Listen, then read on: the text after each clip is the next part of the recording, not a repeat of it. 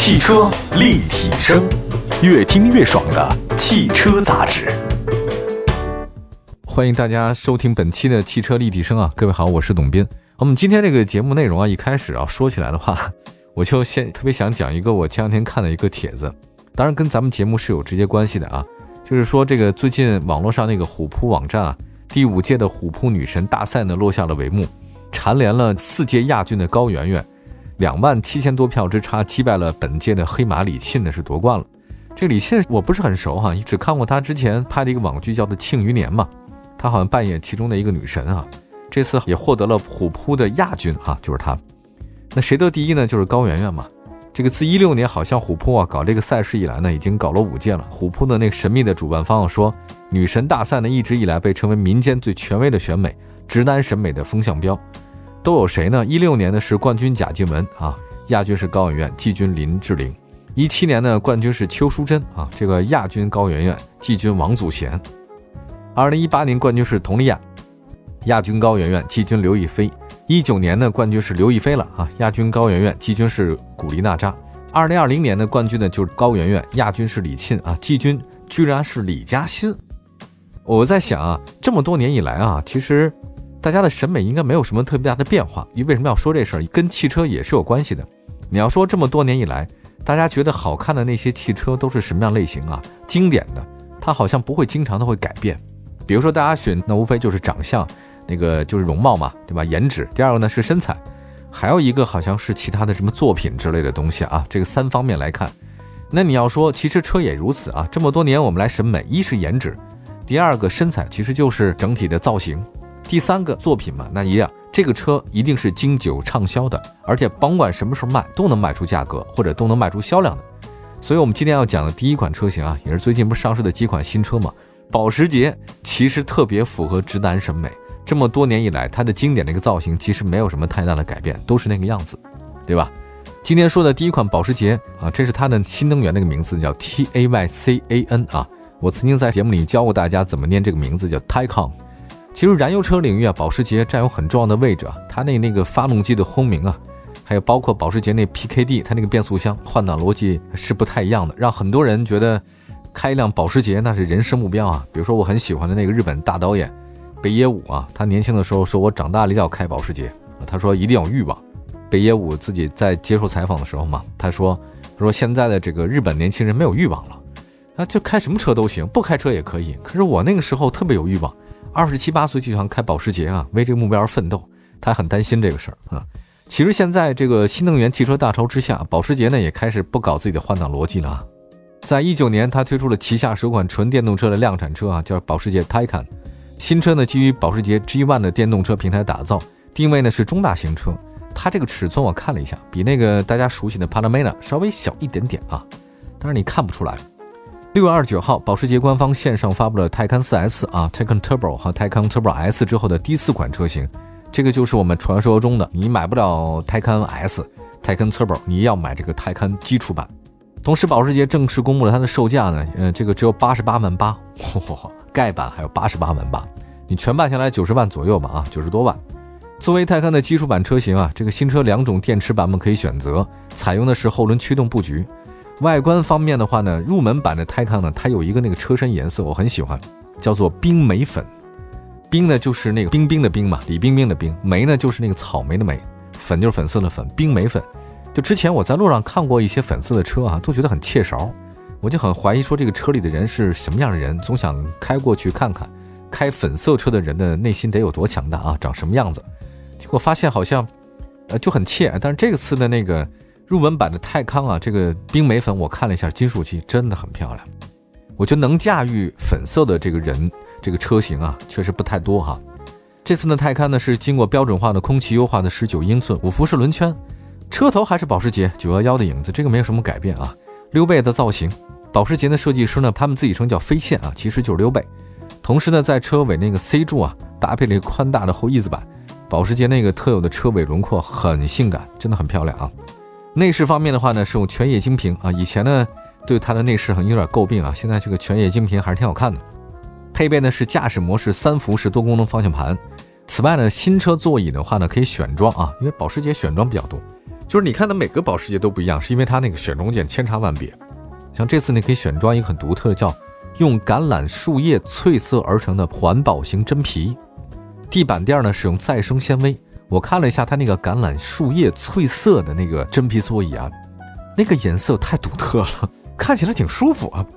那值得一提的是呢，这个它配备高性能电池的 Taycan 基础版车型呢，是第一款系统电压达到八百伏，电压范围呢是六百一到八百三十五伏的这个量产车型。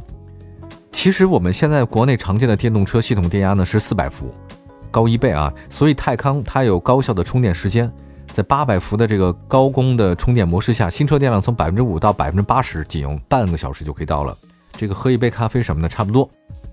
对于泰康这款车的话呢，大家可能会比较多的就是特斯拉 Model S，因为特斯拉 Model S 长续航版加上自动驾驶系统的话呢要九十万，所以这个价格呢跟泰康基础版是一样的。你会选择哪个呢？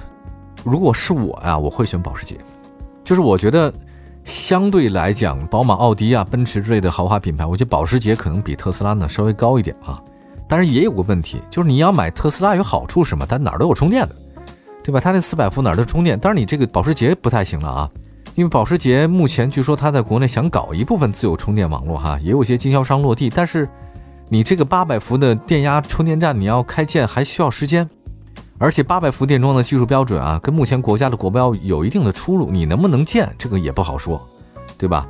呃，也没有放开八百伏的工况，所以你这四百伏到底能充，但是你八百伏没有意义啊。所以从总的来讲的话，你买特斯拉这个稍微实用一点，你买保时捷的话呢，拉风一点，这是我的个人建议。尽管这两款车，董某人我还是买不起的，好吧？我们先来再说另外两款车型吧。另外两款车还是能够买得起的啊，价格也不是很贵啊，也是我很喜欢的车型。一会儿回来，汽车立体声。您的爱车情报站，会新车，私车定制，会买车，会客厅大驾光临，庖丁解车，精准分析，会拆车大师来帮您，会用车，自驾上路，会玩车，我们都是汽车人。回到节目当中，您现在收听到的是汽车立体声啊。我们今天在节目当中呢，跟大家分享的是几款新车。刚才说了保时捷哈，我们再说这款，这是新款斯巴鲁吧。就斯巴鲁这个车，我一提到名字，大家觉得哇，这个小众啊，的的确确，斯巴鲁很小众啊。而且我说的是森林人啊，森林人这 SUV 经过几代的改款啊，浮浮沉沉有了改进，但实际上在国内这么如火如荼的 SUV 市场，好像并不火啊，太低调了。开它的人也挺低调的。前段时间我不是看个电视剧嘛，都挺好那个啊，那个苏明哲斯坦福毕业啊，还有能力给老爸在苏州买房子。有一定的经济实力，开着一个朴实无华的车型，就是斯巴鲁森林人，对吧？很低调。这个品牌呢，它偏冷门，跟那个雷克萨斯一样，它都是坚持原装进口的身份啊。水平对着发动机是它的这个特点，一比一嘛。我们基本上入行的这个汽车人都知道斯巴鲁的特点。我认识有一个朋友呢，他在那个广东那一带做鞋的，听他跟我讲说，他周边的很多人都开斯巴鲁森林人，进口车价格不便宜啊，性格呢往往偏冷，喜欢独来独往。这是我给他们一个侧面描写啊，这些人特点就是，哎，跟我一样，就是我也不是喜欢那种聚团那种人，我对那些无效社交非常反感，因为你花了很多时间，人生很有限，你浪费那么多的夜晚跟那些酒肉朋友，这么多年呢，一直以来天天聚，我觉得这个是很浪费时间的事情啊。所以斯巴鲁可能和雷克萨斯都是这种类型，比较冷。那日前的斯巴鲁的那个森林正式发布了啊，在发布同时，新车公布了售价，六款车型，售价是二十二万三千八到二十八万五千八。那做改款车型来讲呢，新车跟老款车差不多的内部呢有调节啊，新车增加了一些比较年轻的 X 运动版的车型。简单说吧，外观方面，那你还是那个熟悉的配方啊，差别不大。但是运动版那个 ES 版本呢，有更加的炫酷一点，很吸眼球。新车的风格呢，依然是硬朗的那个越野风格啊。它有一个 X Brake 版本，X Brake 版本呢就是熏黑配饰嘛，保险杠下护板、中控台下方出风口、侧翼子板等等。它会有黑橙的两种颜色配饰，更拉风一些。新车的轴距呢是二六七零，不是很大啊，这个也算是中规中矩吧。内饰方面的话呢，保留了他们家自己的那种特征，就是物理按键。哎呀，我特别喜欢它那双屏嘛，加物理按键，这么抱残守缺的其实也没几家了哈。另外，它新车也确实也加了一些标配啊，全系的标配定速巡航、胎压监测，前后排的电动座椅都有啊。远光还有二点零的那个电动尾门设计还是可以的，都有。它有两种动力方面，一种燃油呢，一种是混动版本，匹配呢全时四驱。那燃油版搭载二点零升的水平对置四缸发动机，CVT 无级变速箱，最大功率一百一十三千瓦。二点零混动版本是最大功率一百一十千瓦，峰值扭矩一百九十四啊。大家感兴趣的话呢，不妨可以多看看。就是森林人这款车在斯巴鲁当中啊，真的是销量的顶梁柱了。它那个机械性能特别强啊，就是很多人对这个车呢就评价就是低调人开的车，性能还是比较务实的，不会那么花俏的人开这个车型。但是你要买的时候还要注意一下，就是说这款车的性价比还是可以的，但是呢有些，比如说因为它这个车全部都是进口，你维修保养方面需要考虑一下。还有一个发动机的寿命的话呢，活塞和缸体啊，因为它自己本身设计问题，磨损稍微重一点。二手车的话呢，不特别建议选择斯巴鲁啊，这是一个很多买二手车人都知道吧。